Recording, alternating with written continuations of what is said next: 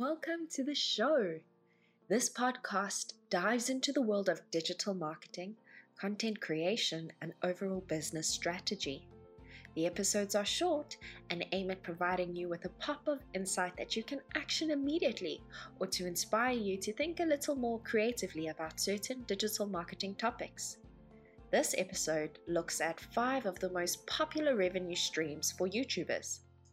So, how much exactly does your favorite YouTuber earn?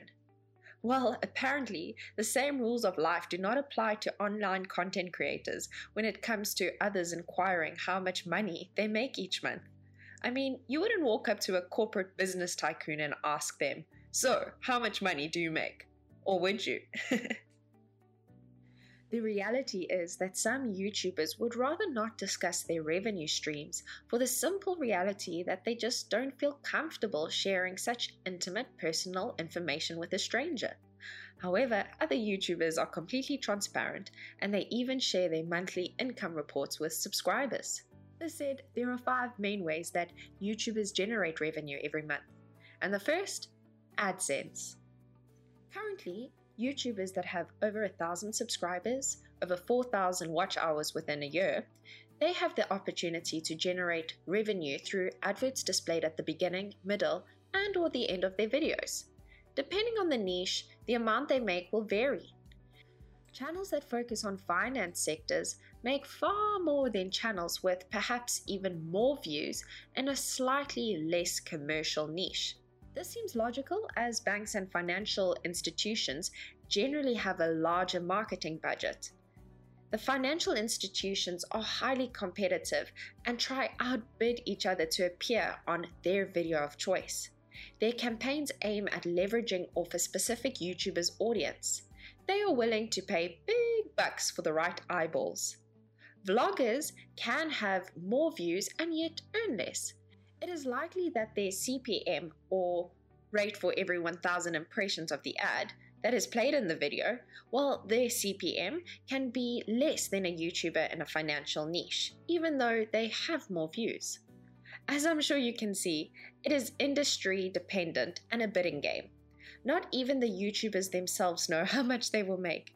After some time, they develop a good idea, but changes in the economy, pandemics, or any other unpredictable events, this can really impact the amount they earn significantly.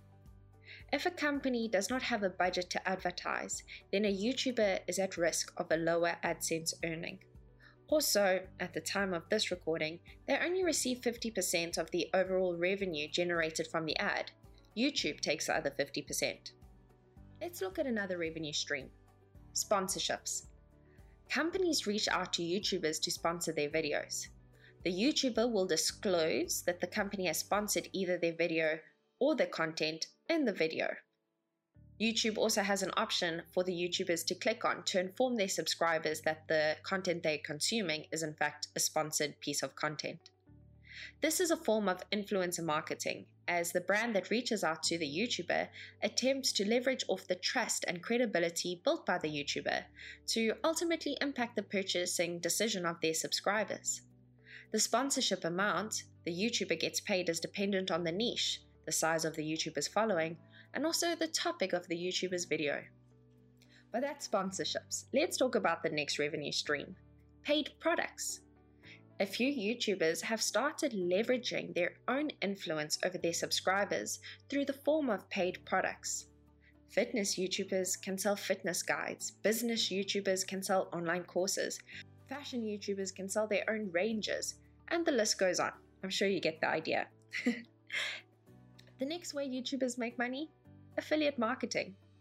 If you're a marketing manager, I'm sure you've considered affiliate marketing as a way to connect with YouTubers and have them act as somewhat of a salesperson for your company. But YouTubers often make use of affiliate links to act as somewhat of a brand ambassador for companies. So, what this means is that the YouTuber will send traffic to another company's website via a link in their description or in their comments. Then, if a sale is made, they generate a commission from the sales. For high ticket items, even if it's only a few sales that are made, a YouTuber can make a nice commission. For low ticket items, many more sales would need to be made before the YouTuber would even make a noticeable income. The last revenue stream I'll be discussing today is the membership or Patreon option. I have combined these two options as they both serve the same point.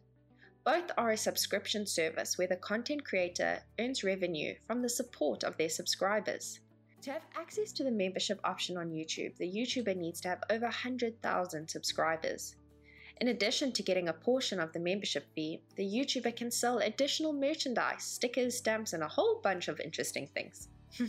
so these are five ways that YouTubers can earn money. But as you can see, there are many variables to consider before you're able to predict just how much a YouTuber earns. However, should the YouTuber have a large enough audience, they are able to diversify their income streams.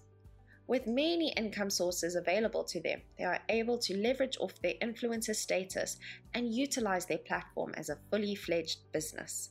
If you enjoyed the short episode, be sure to scan my website or the platform you are currently listening on for more thoughts of mine on digital marketing. Create, capture, and action campaigns resulting in engagements, shares, and sales. I'll see you next time. Bye bye.